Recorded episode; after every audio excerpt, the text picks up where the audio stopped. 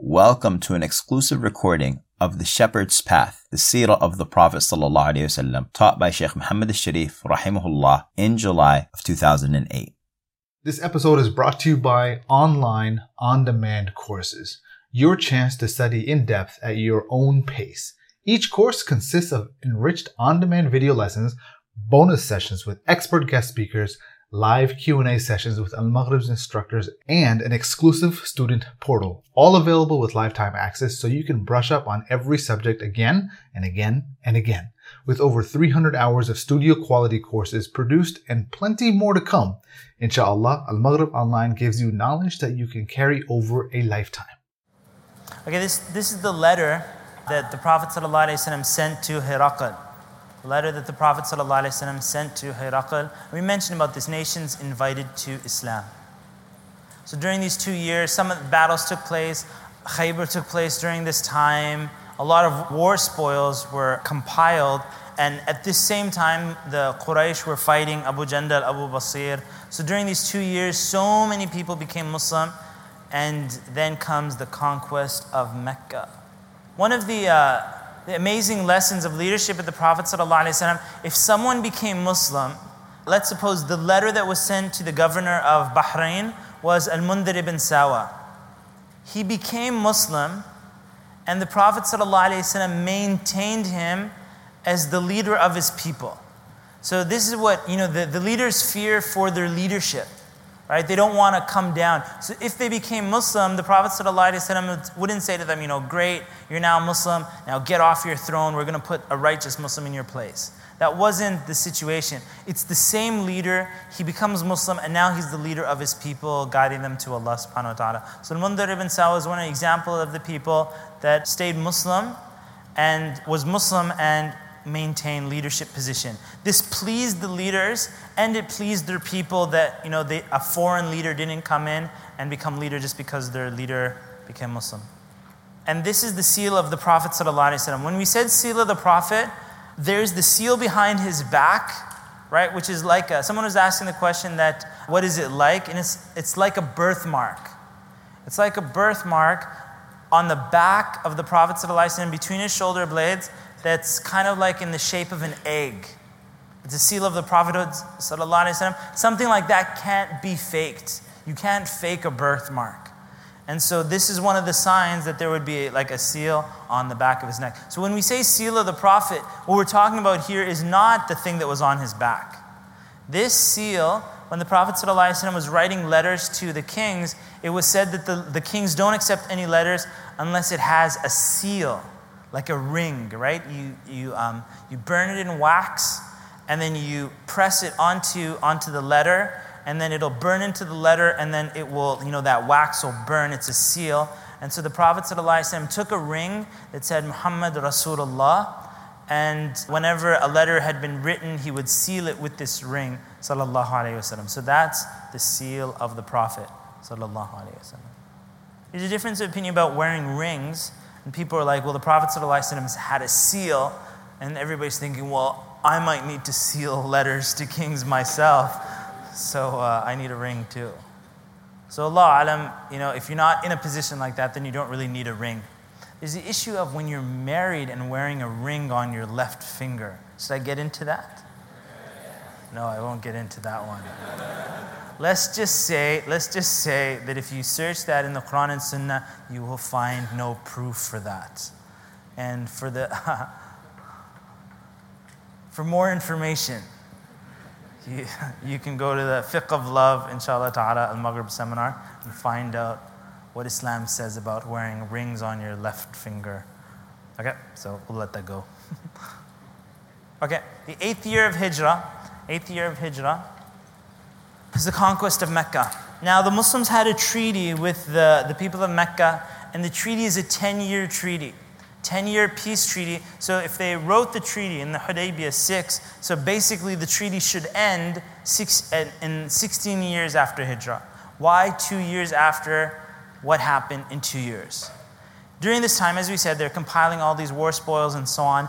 Then, remember there was two tribes. I mentioned their names. They were Banu Bakr and Banu Khuza'a. That's right. Banu Khuza'a and Banu Bakr. So these two tribes had, Khuza'ah had joined with the Prophet ﷺ in the treaty, so they were in peace with against Banu Bakr. Now, Banu Bakr, Quraysh assisted Banu Bakr. Now that there's all this, people have lowered their guard and so on. Then they said, now's our chance to like take revenge for all those wars before. They've let down their guard and so on and so forth. So Banu Bakr attacked Banu Khuza'ah. They ambushed them and they had uh, murdered and killed a whole group of Banu Khuza'ah. And, and Banu Khuza'ah raced. They were running away from them and they raced into the Haram sanctuary, the Meccan sanctuary. And, and they said, they were calling out to the people of Mecca. They're saying, like, yeah, Nawfal, uh, yeah, Nawfal was like the tribes there. They said, you know, save us, save us, you know, Al Haram, Al Haram. They were saying that, you know, the sanctuary, the sanctuary, and, uh, you know, your Lord, this is a sanctuary, it's forbidden for these people to fight inside the sanctuary. And then Quraysh said to Khuza'ah, they said, there's no Lord for you today. Like tonight, there's no Lord for you. And then they said to Bani Bakr, they gave them permission. They said, go ahead and you know, take back you know, your revenge. So Banu Bakr, they executed Banu Khuza'ah, a group of them, inside Mecca. And they had broken the treaty. There was one of the people that survived that ambush, and his name was Amr ibn Salam. Amr ibn Salam, rest, taking no rest, he immediately took off from that area and went to the Prophet. So from Medina, you're talking within a few days, he was in Medina, not resting. Abu Sufyan realized that they had broken the treaty. Now they're in big trouble. Quraysh had joined Banu Bakr and they had attacked Banu Khuza'ah and they had broken the treaty. So Abu Sufyan's thing was, let me go to Medina and before he finds out about what happened and renew the treaty. So a new treaty be sealed, and then if he tries taking us to account for the old treaty, we'll use it against him and we'll say, no, we've already signed a new treaty. So Abu Sufyan is on his way to Medina, and Amr ibn, ibn Salim is already basically on the way to Medina, and he arrived in Medina before Abu Sufyan did. Amr ibn Salim, when he arrived in Medina, he came in, obviously, he's been ambushed, he hasn't rested. Within a few days, he's arrived, traveled all this time, in day and night to come to Medina, and he arrives into the masjid. Where is the Prophet? He's in the masjid with his companions. All of a sudden, Amr ibn Salim comes in and he announces to the Prophet ﷺ what happened, and he says it with poetry. Like this poetry, you know, this poetry will give you chills at how amazing the poetry is. He tells him everything that took place and he says it to him in poetry. He said, he says, I'll just give you a few lines of it. He said, Ya Rabbi inni nashidu Muhammada hilfa abina wa abihi al-atlada قد كنتم ولدا وقد كنا والدا ثمت أسلمنا فلم ننزع يدا فانصر نصرك الله نصرا أبدا وادعوا عباد الله يأتوا مددا فيهم رسول الله قد تجردا أبيض مثل البدر يسمو صعدا إن سيم خسفا وجهه تربدا في فيلق كالبحر يجري مزبدا إن قريشا أخلفوك الموعدا ونقضوا ميثاقك المؤكدا وجعلوا في كداء كداء رسدا وزعموا أن لست تدعو أحدا وهم أذل وأقل عددا هم بيتون بالوتير هجدا وقتلونا ركعا وسجدا. And when he finished this poetry, the Prophet ﷺ stood up and he said, Nusirta ya Amr bin Salim. He said, You have been granted support, O Amr bin Salim. Now, the lines of poetry, I'll just, I'll just mention uh, a, cu- a couple of the lines. Like I said, the lines of poetry are not empty lines. Every one of them is explaining the story and what took place and what Quraysh did and so on and so forth. So, of the lines of poetry, he says, Ya Rabbi, O my Lord, inni nashidu Muhammada. I'm calling upon Muhammada, hilfu abina wa abihi al-atlada. That the hilf, the one who had signed an agreement like a peace treaty with our fathers. And then he's saying, Thammat aslamna, we, you know, we became Muslim, falam nanzi we, you know, we submitted the treaty and became Muslim, and we didn't pull back our hands from this treaty. Fansur nasarak Allah. So he said, so grant victory to us and support us. May Allah support you. Wad'u ibadallahi ya'tu madada. And call the slaves of Allah that they would come in cavalry. فيهم رسول الله قد تجرد and he's now he's praising the Prophet صلى الله عليه وسلم amongst this cavalry is the messenger of Allah أبيض الوجه أبيض مثل البدر يسمو سعدا like in, his face illuminated in that procession and then he continues says إن قريشا أخلفوك الموعدا that Quraysh has broken their treaty with you وَنَقَضُوا مِيثَاقَكَ الْمُؤَكَّدَ And the mithaq, the covenant that you have with them, they have torn it apart. وَجَعَلُوا فِي وَكَاءٍ رَصَدًا وَزَعَمُوا أَن لَسْتَ تَدْعُ أَحَدًا And they claim that you won't call anybody. وَهُمْ أَذَلُّ وَأَقَلُّ عَدَدًا And they're more or less and more disgraced, right? Than the companions of the Prophet ﷺ, they're so small and so few num- numbers. هُمْ بَيَّتُونَ بِالْوَتِيرِ هُجَّدًا at, at night in Watir, Watir was the area where they were attacked and ambushed. He said, They killed us and ambushed us during the night in Watir. وَقَتَلُونَ رُكَّعًا وَسُجَّدًا And they killed us while, while we were in ruku' and sujud. Like, how amazing is that poetry? And the Prophet ﷺ stood up, he said, Nusirta, granted victory. And so now the Prophet ﷺ didn't, he told the people to prepare for battle. He didn't mention the direction that they would come. And Abu Sufyan came to Medina and and in Medina, he was like, you know, oh, we love the peace treaty and we'd love to continue and so on. And the Prophet ﷺ just cold shouldered him and didn't speak to him. And Abu Sufyan is like, nobody's giving him respect. Abu Sufyan realized, you know, something's going on here. You know, maybe that the news had actually reached the Prophet ﷺ. The Prophet ﷺ, whenever he would go out for battle, he wouldn't tell anybody the direction that he was going in. But knew, some people knew. So Hatib, there was one of the companions named Hatib, he sent a letter to the people of Mecca saying that Muhammad is coming to attack you.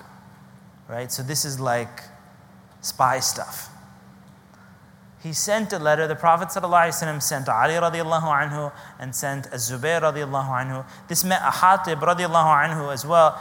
He had sent this letter with a woman and she was like hiding it. She was going to Mecca to pass this message on to the people of Mecca that Muhammad was going to attack them.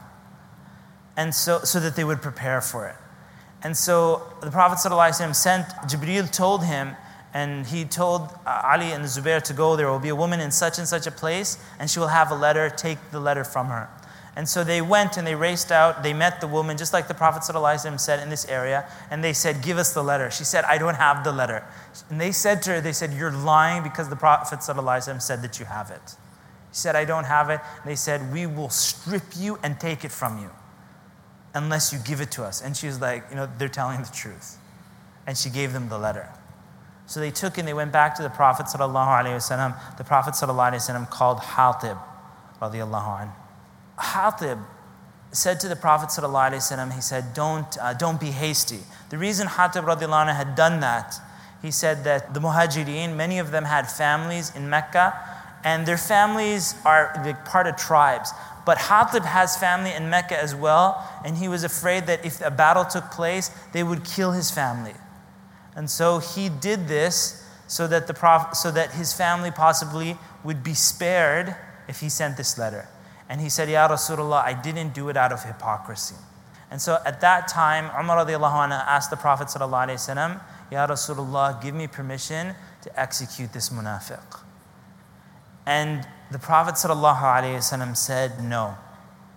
He said no, and he said, Hatib radiallahu was one of the people who witnessed Badr. He was part of the army in Badr. And he said, he said to Umar radiallahu anhu, he said, How do you not know that perhaps Allah subhanahu wa ta'ala looked down at the people of Badr, those who had attended Badr, and said, Do whatever you wish, for verily I have forgiven you.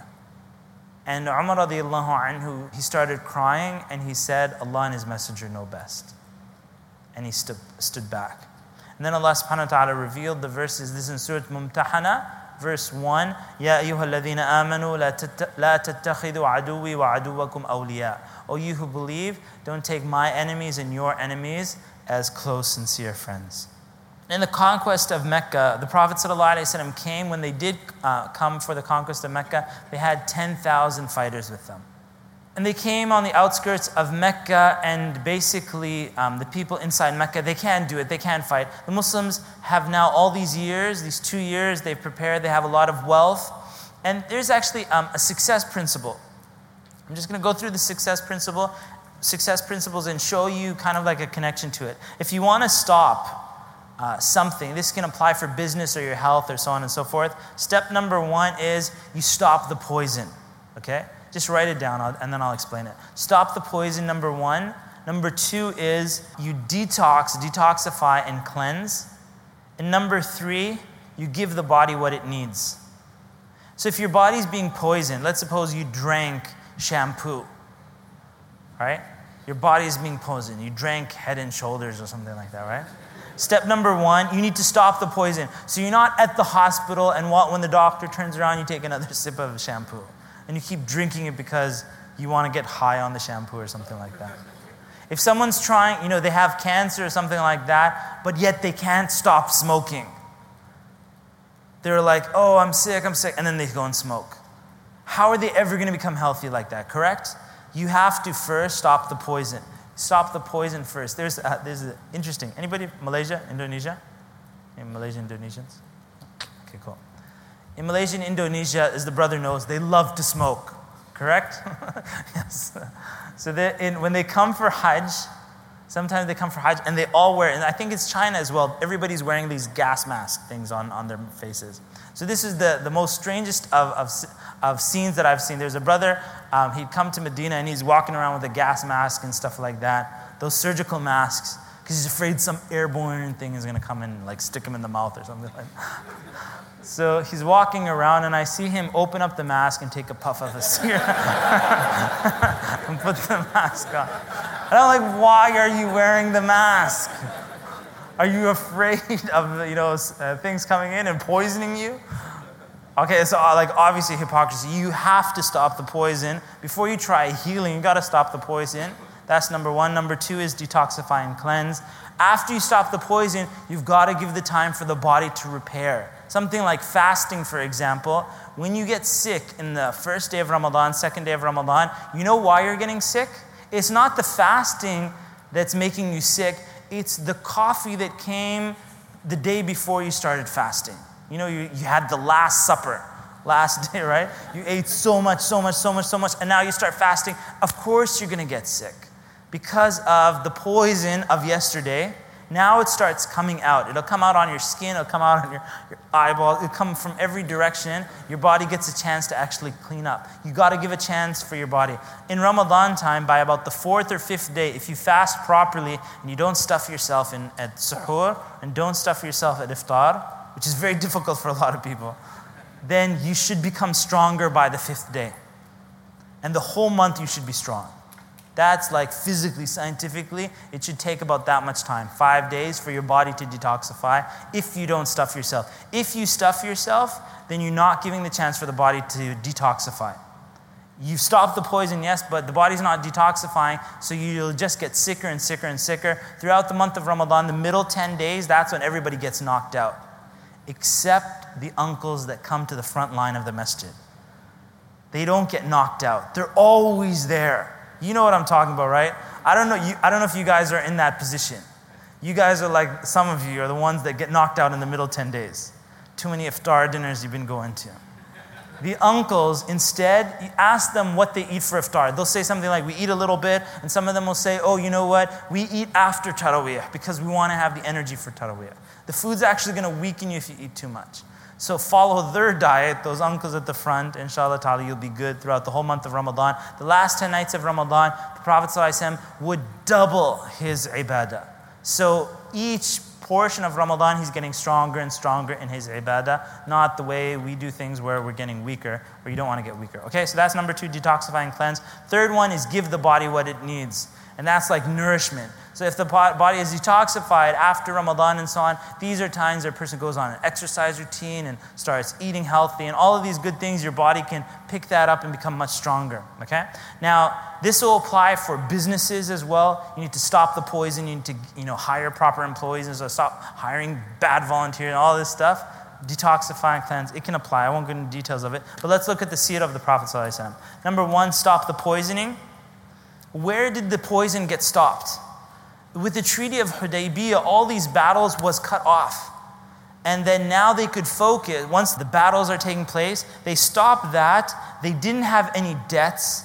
you know, you have economic prosperity that came to them, and they've just cut things off from there. The detoxify and cleanse is this period of two years that the Muslims had of peace and things turned around, and then giving the body what it needs. That's finally when the Muslims came in and conquered Mecca. And Islam came to the people. No, no fight took place in the conquest of Mecca. Conquest of Mecca, they surrendered and they became Muslim. Abu Sufyan had come. In Mecca was Al Abbas, the uncle of the Prophet, and he brought Abu Sufyan. The Prophet was camping out at 10,000 fighters. And Abu uh, Al Abbas anhu, brought Abu Sufyan to the Prophet. In the camp, he's walking with him. And Umar anhu, is like standing in the, in the camp. And then he sees Abu Sufyan in the darkness. And then he's like, Allahu Akbar, Allah brought the enemy of Allah to me so I could kill him here. And, uh, and Al Abbas said, No, don't kill him. I'm taking him to the Prophet. So they actually raced to the Prophet. ﷺ, and Umar anhu is right behind on his heels until he you know, came in front of the Prophet. And the Prophet ﷺ told Umar, you know, just, just hold on. And Abu Sufyan, Abu Sufyan, the Prophet ﷺ offered him to become Muslim. And then Abu Sufyan, he's like, Yo, I still don't know. And then Al Abbas, like, you know, elbows him. He's like, This is it. You know, you're not going to get another chance here and Abu Sufyan became Muslim. Now, Abu Sufyan, radiallahu anhu, became Muslim and he actually defended the Prophet. He took part in battles after that and he made poetry in defense of the Prophet. And a battle that took place right after the conquest of Mecca was the Battle of Hunain. And Abu Sufyan was part of the Muslim army in that. Al Abbas, the uncle of the Prophet, he told the Prophet that Abu Sufyan loves to show off. So give him something that he can show off. So the Prophet gave out a commandment that whoever goes into the house of Abu Sufyan is safe. They'll be granted amnesty. And then, you know, when, when Abu Sufyan went there, he said, Muhammad says that anybody who goes into my house is safe.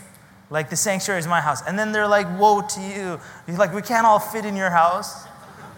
And then the Prophet said, and whoever goes in their homes and closes their door, they're safe. Uh, sorry, the second one was whoever goes to the Kaaba is safe.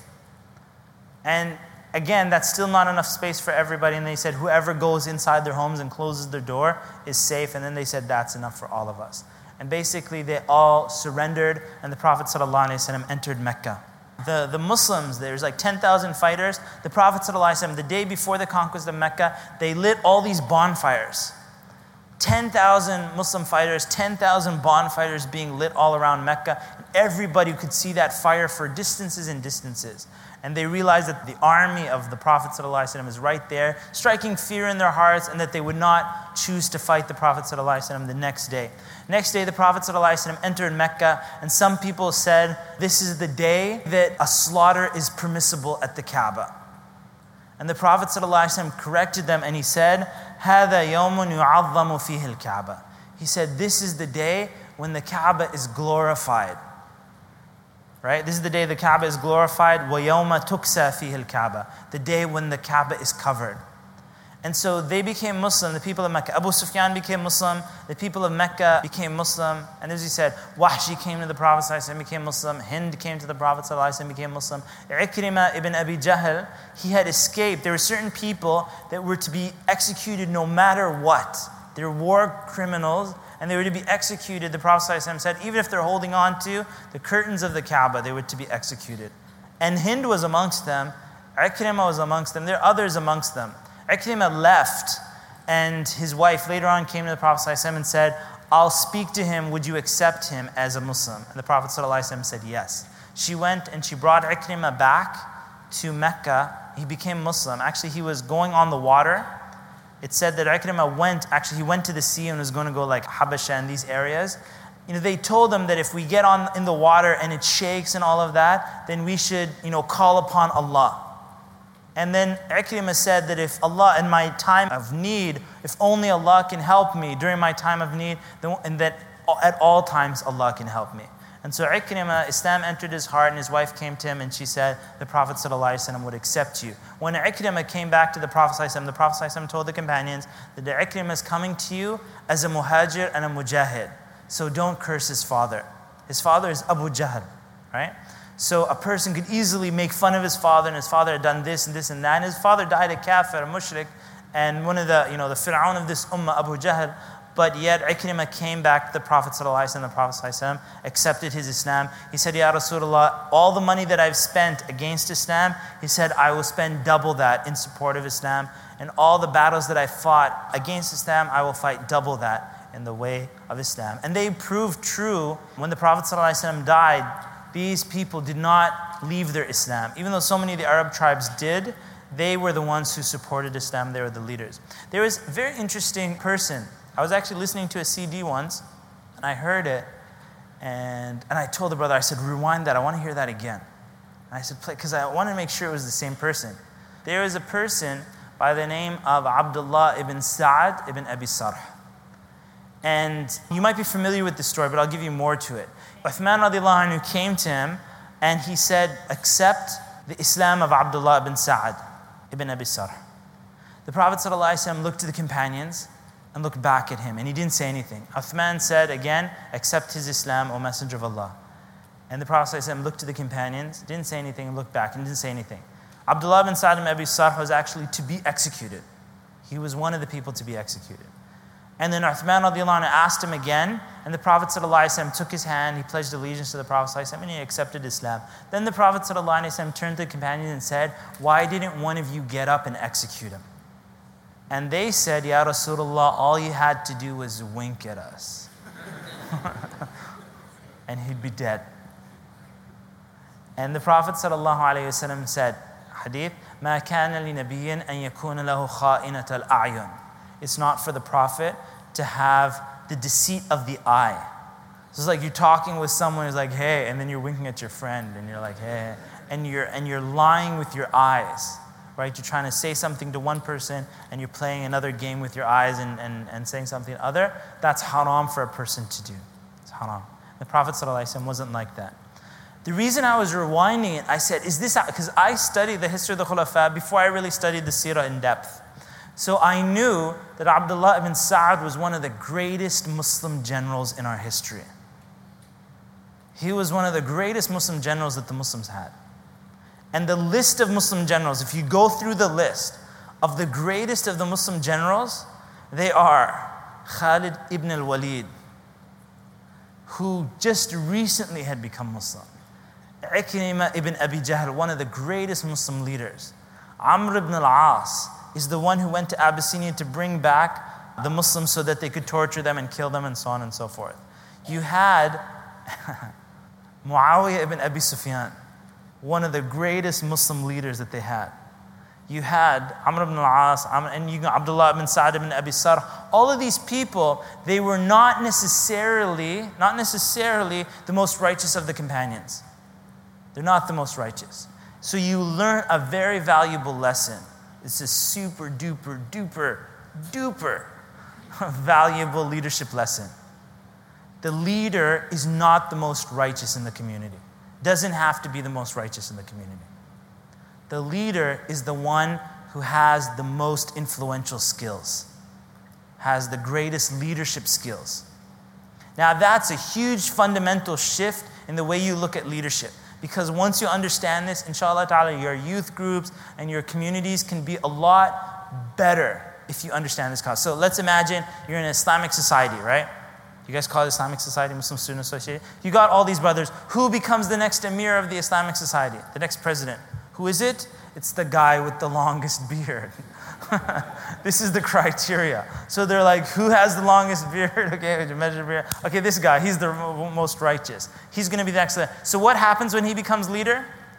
The Islamic society collapses because the criteria was wrong. Criteria is wrong. You're looking for influence. Who is the most influential person in the community? They're the ones who are leader. So they're not necessarily the most righteous person. So usually there's this really cool kid you know, with the long hair and stuff like that, you know. And he comes, sometimes he prays, sometimes he's coming, but he's friends with everybody. He's friends with the Muslims and the non-Muslims in the, in the, in the university. Everybody likes him, and he's got a, like a bad side to him too. He's got like a really nice car, and people have been spreading rumors about him a little bit and so on and so forth. He's the next candidate. He's the next candidate. Can you see how the Islamic society can zoom to the highest level at this point? So the, the brothers go to him, brothers, you know, righteous, religious brothers, stuff like that. They go to him, we'd like you to be the president. He's like, first he might be hesitating, and stuff like that. He's like, no, that'd be cool. I can do that. And now who does he call upon? He's got everybody in the community on his uh, mobile phone. They're all there. He calls all the punks and he says, let's all go pray in the masjid. I'm the president now. And they all rally against him. Everybody loves him, and he's a bona fide leader. The Islamic society zooms and it becomes like your best Islamic society in all of London. All of London. Of course, people start backbiting on him. Of course, we know that, right? They'll start, I knew, remember, you know, when we were younger and in high school, he used to do this and that, astaghfirullah. Do you think we should let him be the emir? And the backbiting will happen, and that will be his test. May Allah subhanahu wa ta'ala protect us, and so on. All right? So there was a boy, I remember there's a boy, I went to one city, I won't tell you which city, but he's like a soccer, as you say, football superstar. Like the kind of person who's getting a scholarship to a university so he can play for their football team. He's like that good. And this kid, when he, he's, a, he's a kid, he was like just in high school, right? You say secondary school? He was in secondary school, and when he speaks, like I'm raptured. He's such an amazing speaker. He's like a foot, he got scholarship. He's in a private school that's all paid for because because he's such an amazing soccer player and he's an amazing Islamic speaker. However, he's got that silver side to him, right? There's a there's a bad side to him. There's a good and bad side. He's he's like influential. And I remember when I was in that community, this guy had come up to me and he was talking to me. Again, he makes friends with everybody. Every sheikh actually would know this kid. He's that influential. This young kid, but everybody knows him. Amr Khalid knows him. Everybody knows him. And uh, he's talking to me. And while he's talking to me, these punk kids in the community, the ones with like necklaces, you know, those necklaces that wrap around the neck and stuff like that, where the guy's wearing the tight shirt and, and, the, and the beach body uh, shorts, they come up to him. They're like, hey, Assalamu alaikum. Every, everybody's saying salam to him. And they're actually like, they're giving their back to me and they're saying salam to me. I can't, like, everybody's coming out of the crowd to say salam to him. And he was telling me that the Muslim community, they actually, people started spreading rumors about him, and they, and they said, you know, he's not befitting of a good role model for the youth, so they should not allow him to give any speeches in the masjid. And he was complaining to me about what the situation is. I said, you know, subhanAllah, if we were going to do a Maghrib in that city, I would like, I would be willing to make this kid the emir. I would love to have him be the emir. A kid like that being Amir can move the whole message of Islam. Even if he had a bad streak in the past, he's huge and amazingly influential. And I went to the president of the masjid and I said, There's a boy in your community that you have misunderstood. Right? You might think he's not righteous or something like that, but if you only tap his potential, he will bring all the youth into the masjid. They will all rally against him. If you push him out of the masjid, you're only hurting yourself. And so, the reason I'm saying this and spending time on this is so you can understand that it's not just about a little clique or a little clique that you have. You have to go beyond that and look at leadership is influence, nothing more, nothing less. So, the Prophet ﷺ said, الناس تبع لقريش في الخير والشر. He said, The people will follow Quraysh in goodness, whether they're, whether they're good or bad, the people will follow leaders from Quraysh. And so all these leaders, right, we're saying Amr ibn al-As, Muawiyah, all, they were from Quraysh. They're Qurayshi. And they're going to be followed. They are bona fide leaders one way or the other. If they're good or they're bad, the people are going to follow them. And they were, all of them, amazing leaders. When the Prophet ﷺ entered Mecca, he asked the people of Mecca, he said, What do you think I'm going to do with you now? Right? Now that Allah subhanahu wa ta'ala has granted victory, now's the time to execute all of them. All these years of fighting, all the commanders have been killed. They said in response, Akhun Kareem ibn Akhun Kareem. They said, a generous man, the son of a generous man. And the Prophet said, the story of Yusuf and you'll see the story of Yusuf coming up again and again through the seerah. And the story of Yusuf was revealed in Mecca. It was revealed in Mecca. And the Prophet said what Yusuf said to his brothers, لا تثريب عليكم اليوم يغفر الله لكم وهو أرحم الراحمين. He said, There's no sin upon you today. لا تثريب عليكم اليوم يغفر الله لكم. Allah will forgive you. May Allah forgive you. وَهُوَ أَرْحَمُ الرَّاحِمِينَ And He's the most merciful of the merciful. And the Prophet ﷺ said, اِذْهَبُوا فَأَنْتُمُ الطُّلَقَاء The Prophet ﷺ said, Go, for all of you have been freed. And the Prophet ﷺ forgave everybody in Mecca. The Prophet ﷺ, with his own hands, the 360 idols that were there at the Kaaba, the Prophet ﷺ purified the Kaaba of those idols and he smashed each one of them as the Quraysh is watching. And the Prophet ﷺ saying, قُلْ جَاءَ الْحَقُّ وَزَهَقَ الْبَاطِلِ That to say that the truth has come and falsehood has perished. Falsehood by its nature was meant to perish. Um, smashing the idols. There was a person by the name of Uthman ibn Talha. Uthman ibn Talha was very harsh to the Prophet ﷺ in Mecca, and he had the keys to the Kaaba, right? So nobody could go into the Kaaba unless they took his permission. And so the Prophet ﷺ, and he was harsh and he refused to give it to the Prophet ﷺ in Mecca. And now on this day, the Prophet ﷺ asked for the keys to be brought. Uthman ibn Talha gave it to the Prophet ﷺ, expecting that now his family will lose the keys.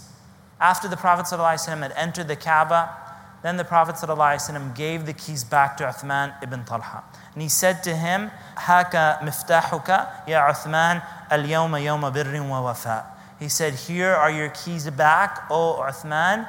Today is a day of piety and like fulfilling ties of kinship. Fulfilling ties of kinship.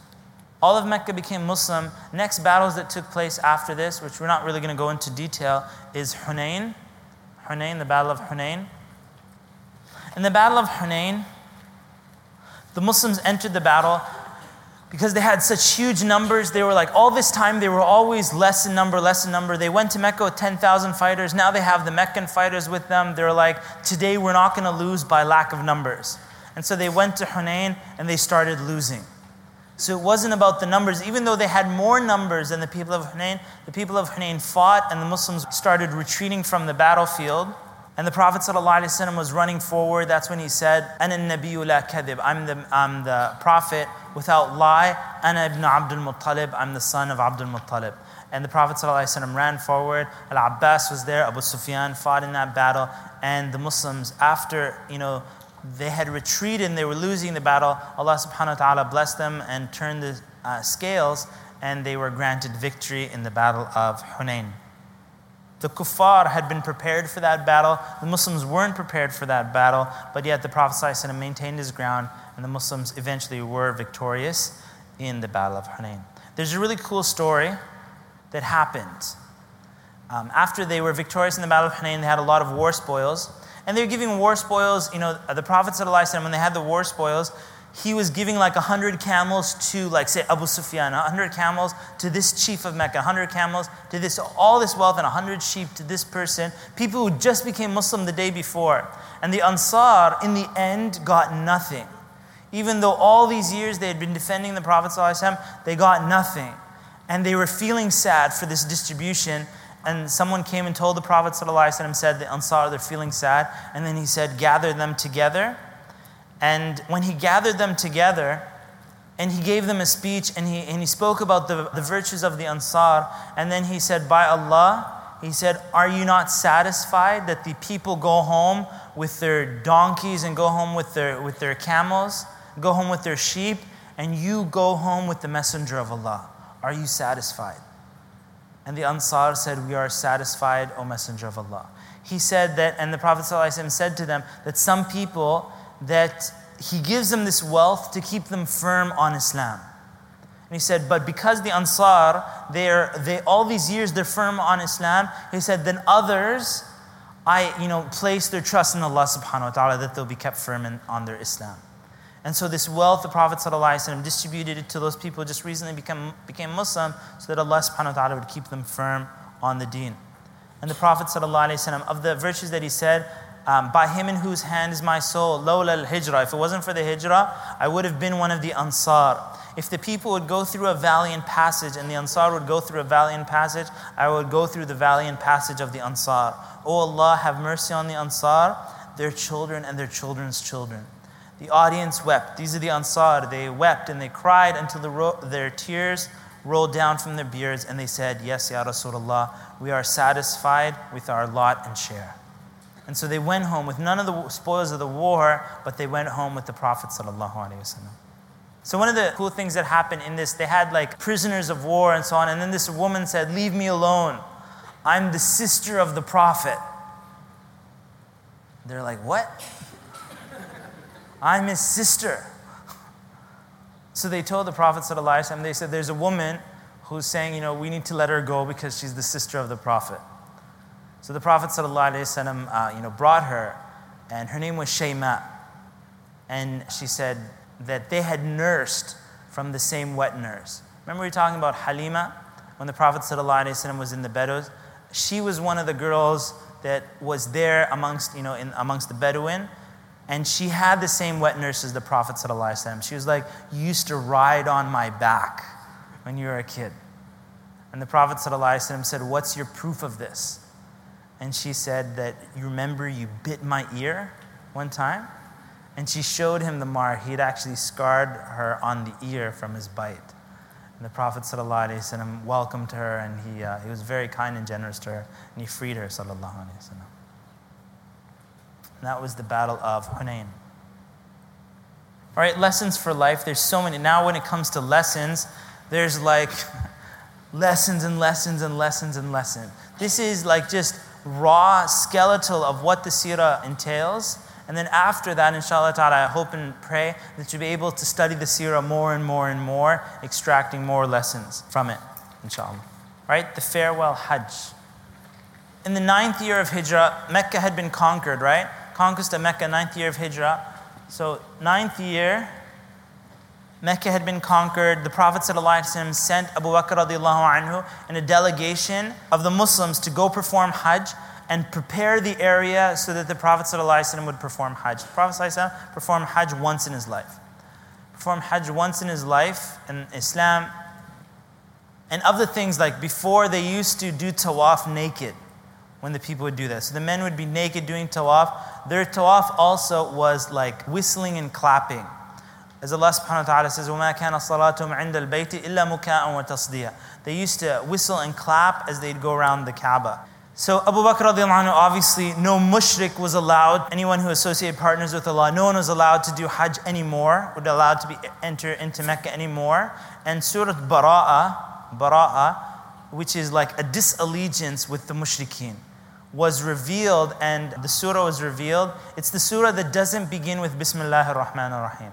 It just starts bara'atun min Allah wa rasulihi lalladhina ahadtum min al-mushrikeen. Just so you know that the Quran, he sent Abu Bakr radiallahu anhu to take this and to recite it in Hajj so that everybody would know. Any treaty with the mushrikeen is now cut off.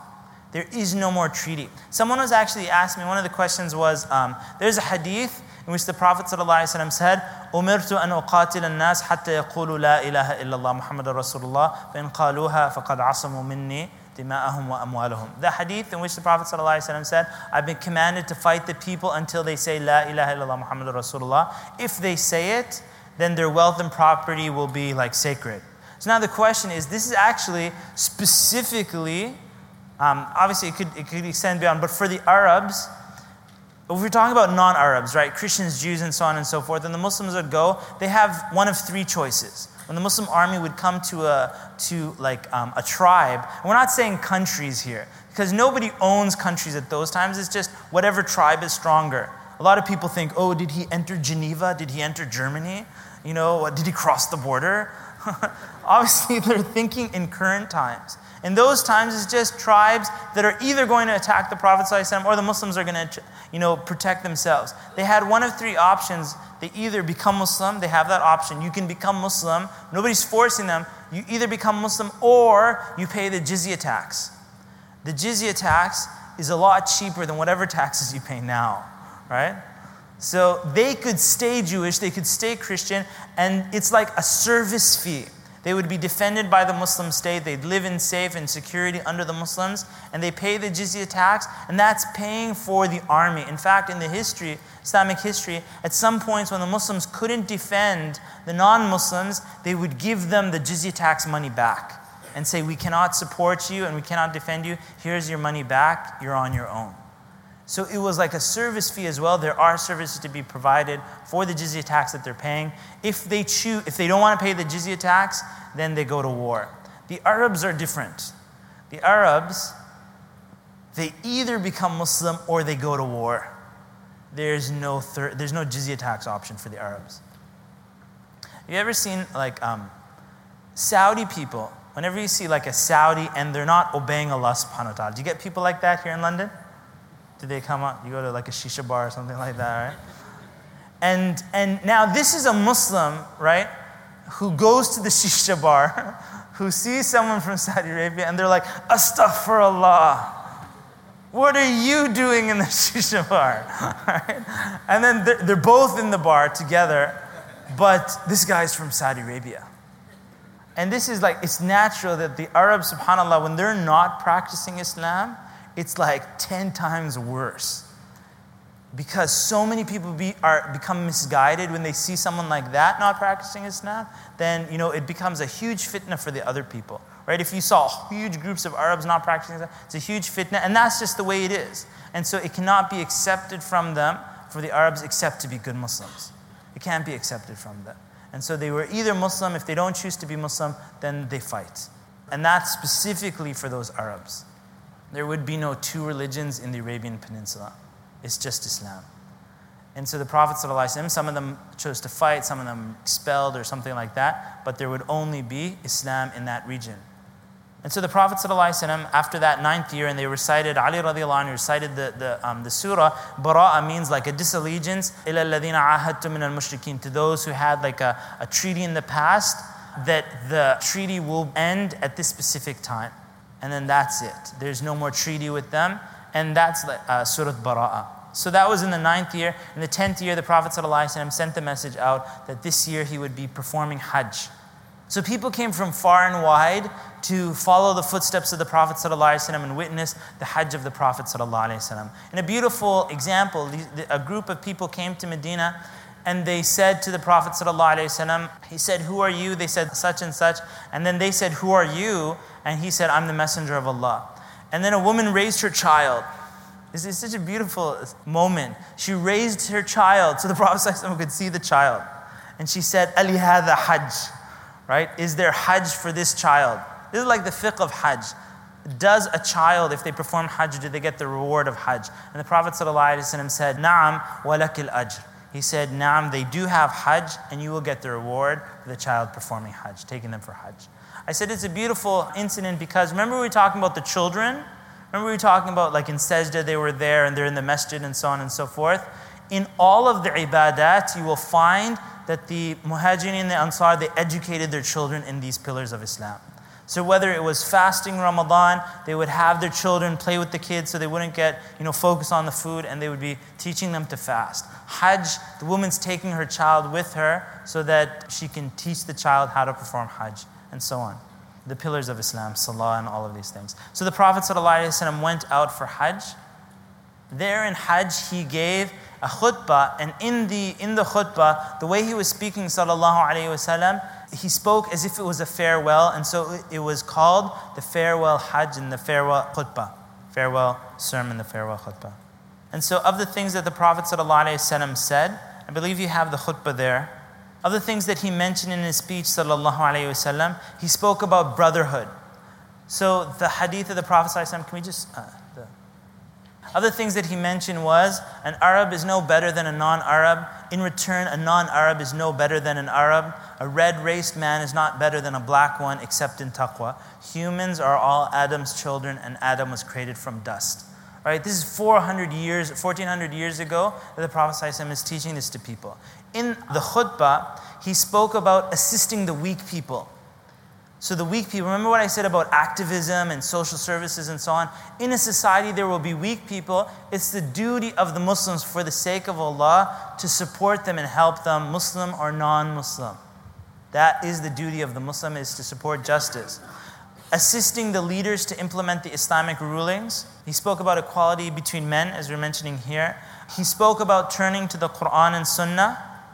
He spoke about women as well. You know, when people are talking about women's rights and so on, Let me just read you what he said, sallallahu alaihi wasallam. He said, O people, fear Allah concerning women. Verily you have taken them on the security of Allah and have made their persons lawful unto you by words of Allah. It is incumbent upon them to honor their conjugal rights and not to commit acts of improp, uh, impro- uh, propriety, which if they do, you have authority, chastise them, yet not severely. If your wives refrain from impropriety and are faithful to you, clothe them and feed them suitably. Now, the Prophet, ﷺ, speaking about the women's rights in Hajjat al Wada and the khutbah in general, is taking different segments of the society, abolishing the old Jahiliyyah rules, the revenge killings have now come to an end, usury has come to an end, and that's it. There's no taking back any usury, no taking back any revenge killings.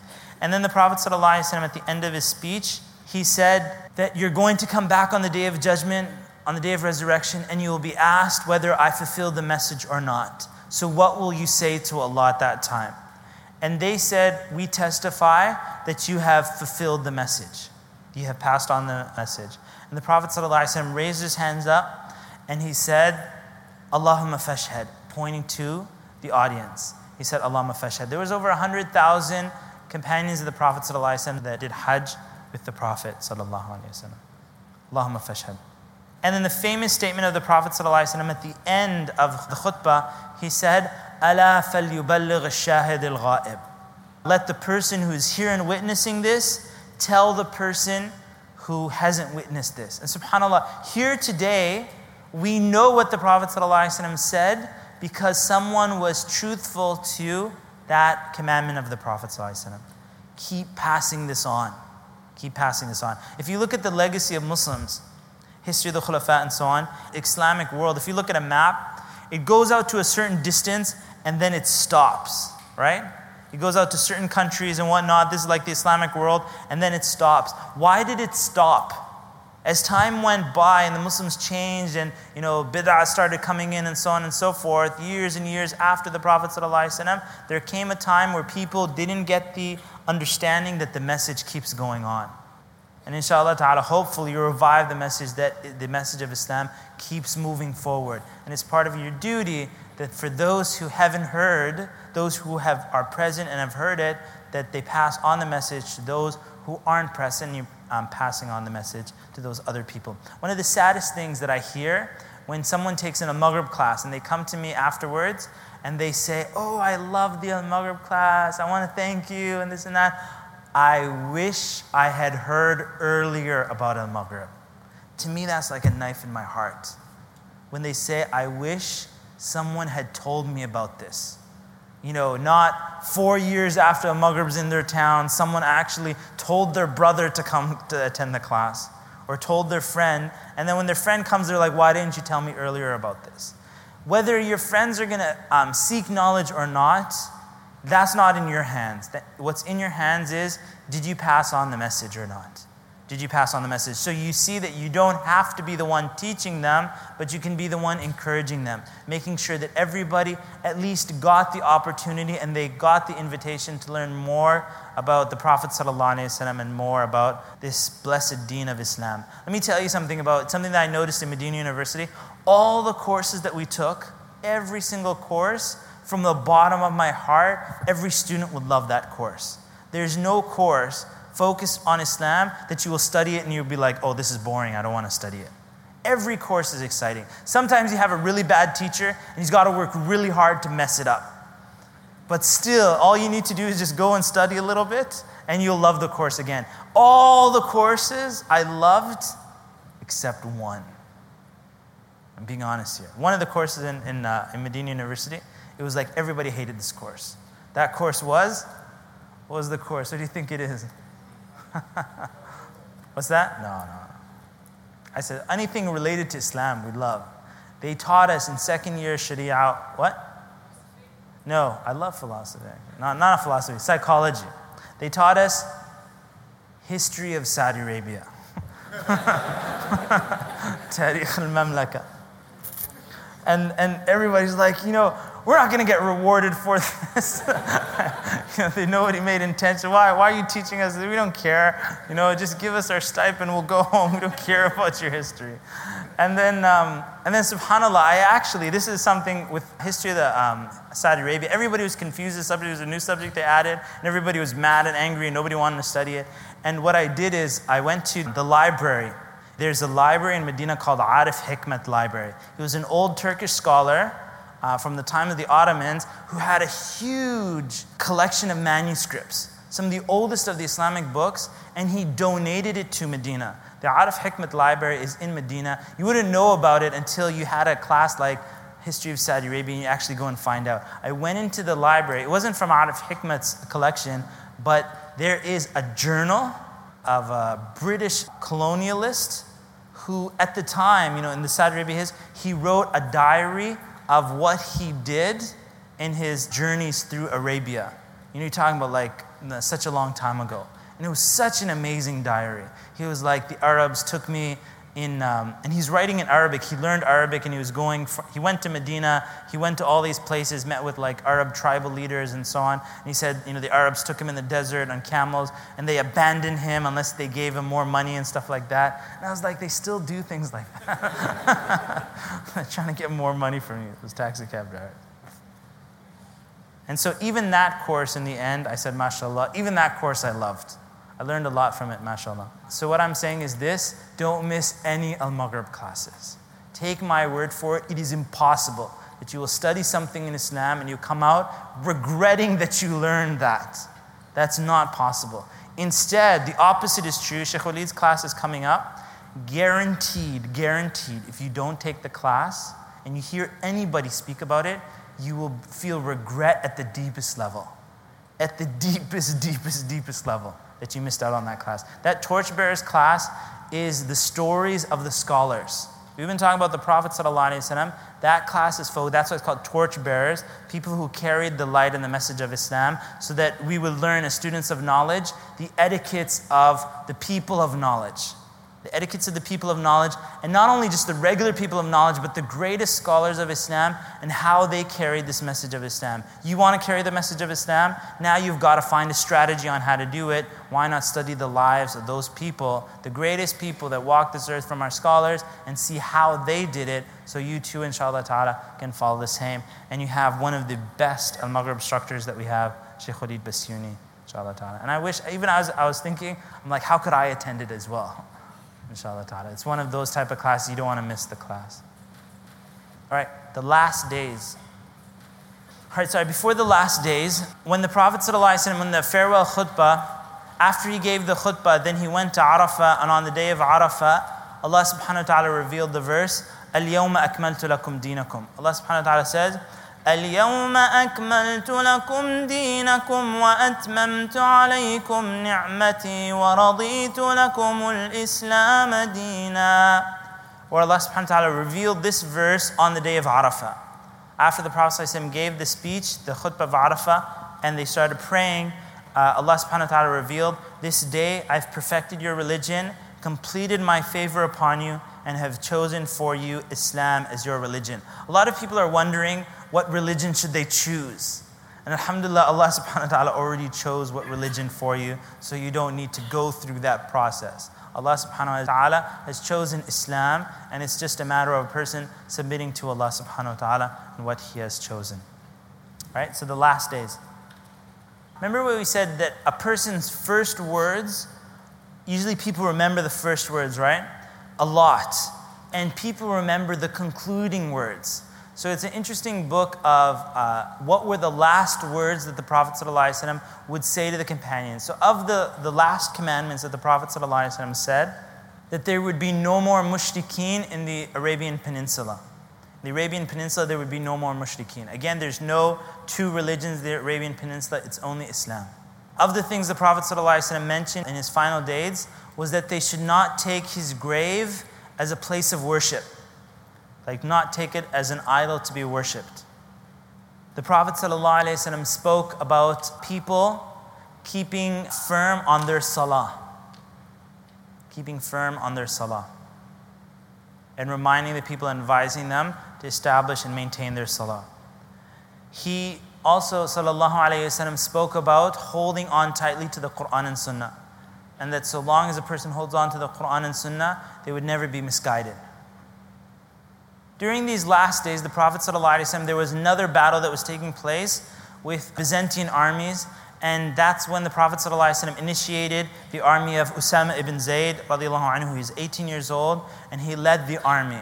That was at the time of the Prophet ﷺ, and they were, you know, they didn't agree with the leadership of Usama ibn Zayd. They wanted maybe someone more senior, but the Prophet ﷺ insisted on Usama ibn Zayd. During these last days as well, the Prophet ﷺ visited Uhud and visited Baqi'. Aisha radiallahu anha is saying during the middle of the night, Prophet ﷺ asked her permission and he went and you know she saw him he went to Baqi', the graveyard Baqi', which is near to the central city, and then he went to Uhud as well on another occasion and visited the graves, giving his salam to the people of the grave and saying, Inshallah, soon we will be joining up with you. The Prophet ﷺ, in one of the hadith, he said, Verily Allah has given a slave to choose between this life and the hereafter, and that slave has chosen the hereafter. Right? So it's just a slave and you know someone who's chosen between the dunya and the akhirah. And it's a very simple statement that the Prophet ﷺ said. And the companion's just sitting there, and Abu Bakr radiallahu anhu is crying profusely. And the, and the narrator of the hadith is saying that you know, he's just talking about someone who's given to choose between this life and the hereafter. And Abu Bakr is crying, like crying so much. Abu Bakr radiallahu anhu said, May our mothers and fathers be sacrificed for your sake. And the Prophet ﷺ said, he said, لو كنت متخذا خليلا لاتخذت أبا بكر خليلا. He said, if I was going to take someone as a khalil, uh, like a close, sincere friend, the closest, sincere friend, like this is it, only one person, he said it would be Abu Bakr. And he said, ولكن خليلي Allah. He said, but rather my khalil is Allah subhanahu wa ta'ala. And the Prophet ﷺ said, all doors to the masjid be closed except the door of Abu Bakr. The narrator of the hadith, they didn't know why Abu Bakr radiallahu was crying, but then he said he, they realized later that the Prophet ﷺ was talking about himself. So when he said that a slave was chosen between this life and the hereafter, he chose the hereafter, only Abu Bakr knew that he was talking about himself, that it was time that he chose the hereafter, that he was leaving them. Radiallahu ta'ala anhu. And the narrator saying, and he was the most knowledgeable amongst us. Radiallahu ta'ala anhu his best friend. The Prophet ﷺ, other, because um, there's this issue of the khilafah, right? And there's so many signs that the Prophet ﷺ, without designating Abu Bakr radiallahu anhu is telling them that he's going to be the next Khalifa, there's so many signs pointing to him desiring Abu Bakr to be the leader. The most fundamental of these things is leading the salah. Whoever leads the salah is the leader right? So there's not a separation. You know, normally in a masjid we have the imam and we have a president. This is not the case in the olden days. The imam is the leader in their dunya and in their religious affairs. He's the same person, whereas we make a separation. They understood that the person is leading in their akhirah affairs and their dunya affairs. And so the Prophet ﷺ, in his sickness, in which he died in sallallahu he said, Muru Abu Bakr falyusalli bin nas let Abu Bakr lead the prayer. Like tell Abu Bakr to lead the prayer. You know how some sisters, again, you can connect with this. Sometimes the Imam is praying and you can't hear him pray. Right? You can't, you know, he's not reading loudly. Does that happen to the sisters? I think it happened at Asr time, right? Aisha is telling that uh, when he said, let Abu Bakr lead the prayer, he said, no, when Abu Bakr leads the prayer, he starts crying. And when, this is talking about her dad, her father. She said, he starts crying, and then we, in the sister section, we can't hear him pray. Let's get Umar to lead the prayer. Because Umar reads really loudly and we can hear him praying. They, the women wanted Umar to lead the prayer. And the Prophet ﷺ insisted that Abu Bakr lead the prayer. And in fact, and, and the Prophet ﷺ insisted, insisted, and at one point they didn't tell Umar, they told Umar to lead the prayer.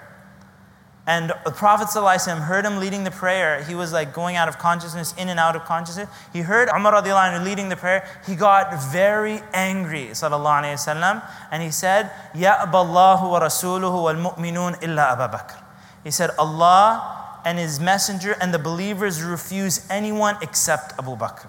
And Umar anhu didn't know this, but Abu Bakr anhu was the one leading the prayer. A woman came to the Prophet ﷺ and you know she was speaking to him and then later he said come to me at such and such a time she said what if i don't find you And the Prophet ﷺ said, If you don't find me, then go to Abu Bakr.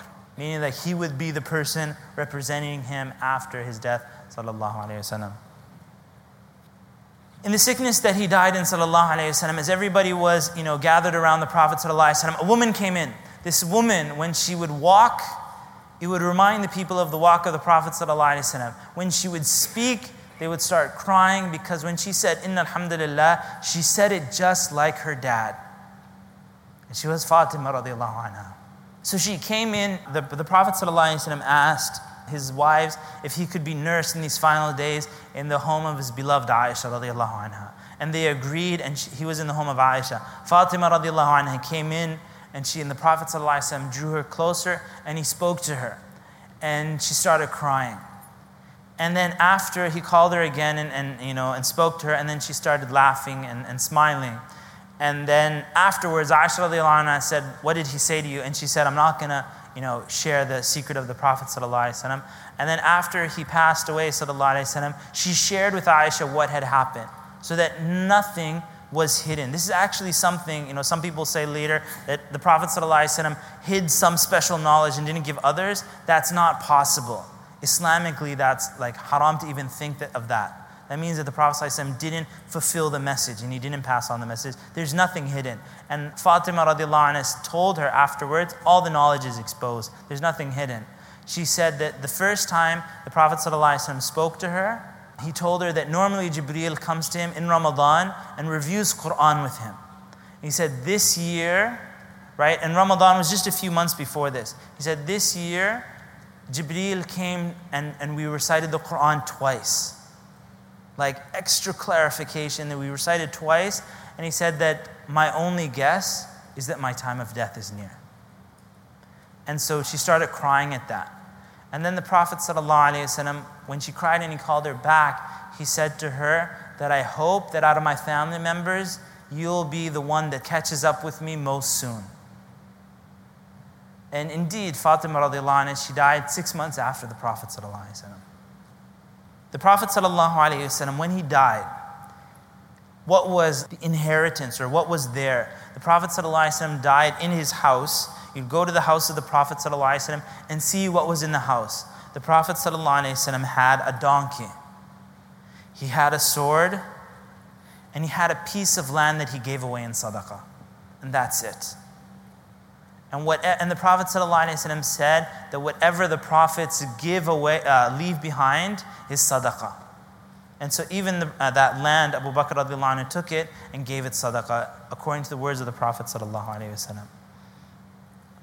The last place the Prophet ﷺ was, um, actually before, uh, uh, about two days before this, there was a salah in the masjid. And as we know, the, the home of the Prophet ﷺ opens up to the masjid. It opens up to the masjid.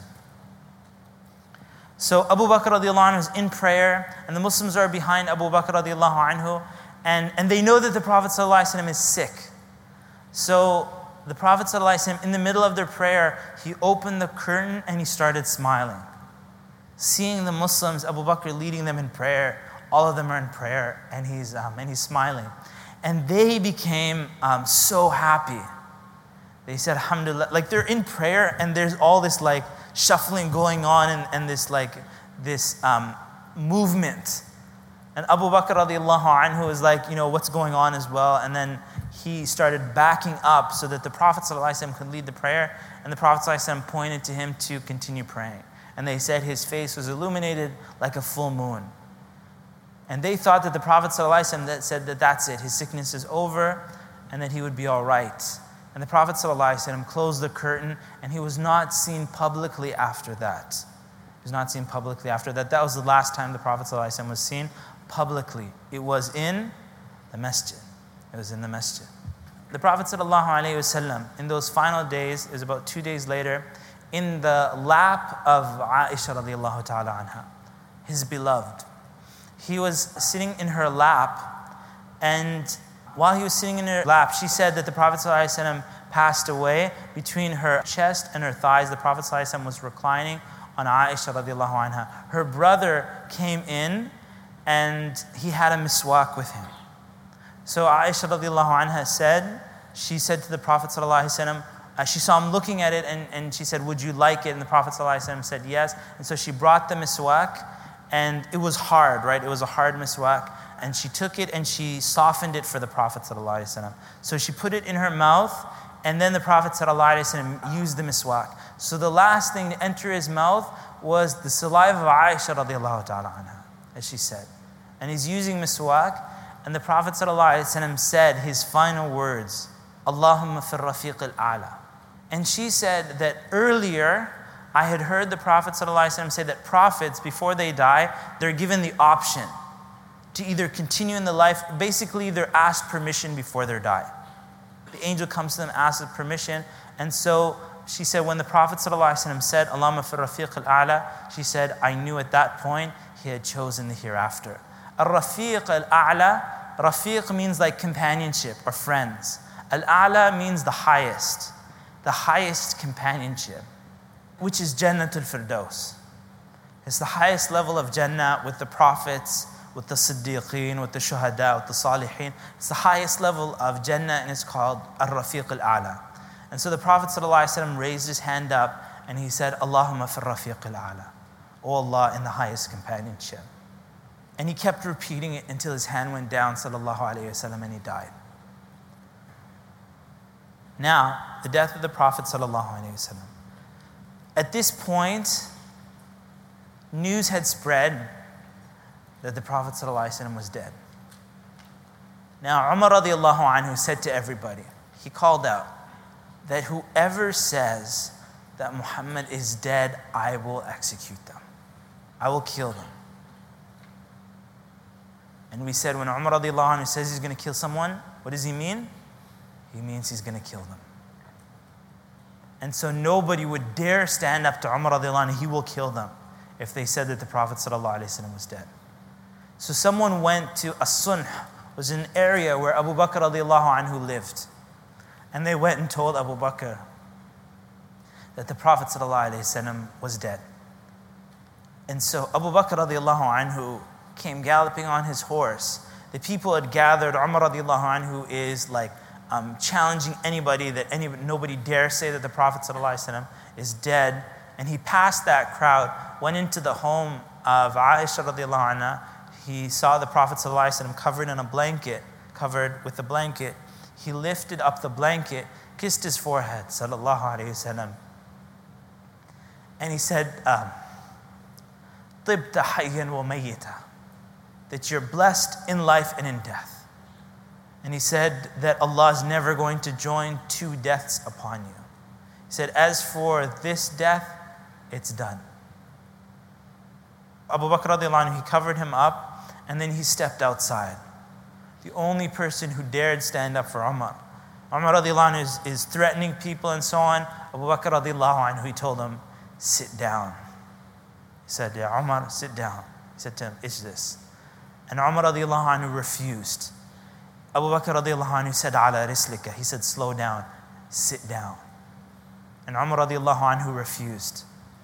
And so Abu Bakr radiallahu anhu, he didn't continue with Umar, he stood up himself. فحمد الله وأثنى عليه. He said, إن الحمد لله. And after he said that, أما بعد فمن كان يعبد محمد فإن محمدا قد مات. He said, whoever worships Muhammad, let them know that Muhammad is dead. And whoever worships Allah, let them know that Allah is alive and will never die. And then he recited the verses وما محمد إلا رسول قد خلت من قبله الرسل أفإن مات أو قتل انقلبتم على أعقابكم ومن ينقلب على عقبيه فلن يضر الله شيئا وسيجزي الله الشاكرين. The verse that we mentioned in the Battle of Uhud that there's no uh, that Muhammad is nothing more than a messenger. Messengers before him have come. If he dies, or is killed, in ala aqabikum. Will you turn your backs? This verse, the companions, anhum, they said, it was as if they had heard it for the first time. They knew the verse. And as we said, the Battle of Uhud, this incident took place, they said the sound of the crying amongst the companions radiallahu anhum, was like the sound of like a tea kettle, the wheezing of a tea kettle when it's boiling, as everybody started crying. And Umar radiallahu anhu, he said, I could feel like my knees buckle from the impact of knowing that what Abu Bakr radiallahu anhu was saying was the truth, that he was dead. If you remember at the beginning of this class, I started by saying Muhammad is dead. Don't you remember that? And I said that there's going to be a different feeling at the end of the class. What you're feeling is just a little, little, little glimpse of what the companions, radiallahu anhum, you have just spent like a few days just going over some of the stories of the Prophet. They lived their lives, their family members had died shaheed in the path of this deen. And so you can imagine the impact that had upon them on the death of the Prophet. The Prophet is dead, but his sunnah lives on. And the deen of Islam is there, and so long as you hold on to that Quran and sunnah, you will never be misguided. You will never, ever be misguided. Wallahu ta'ala alam. I hope and pray, inshallah ta'ala, that you can continue. It is my goal that when you study something, it is my goal that you continue studying. That this message of Islam isn't just in one class and then you stop studying, and it isn't just in, you know, you learn just a little bit and it's over. You have to keep studying and keep learning and learning and learning. Your whole life, you're going to be learning and gaining more and more, and you're going to be sharing that with other people, inshallah ta'ala. Hopefully, bi'ithnillah, we can turn things around and do some amazing things for Islam, for the Muslims, and all of humanity. Inshallah. Jazakallah khair. سبحانك اللهم وبحمدك أشهد أن لا إله إلا أنت استغفرك وأتوب إليك السلام عليكم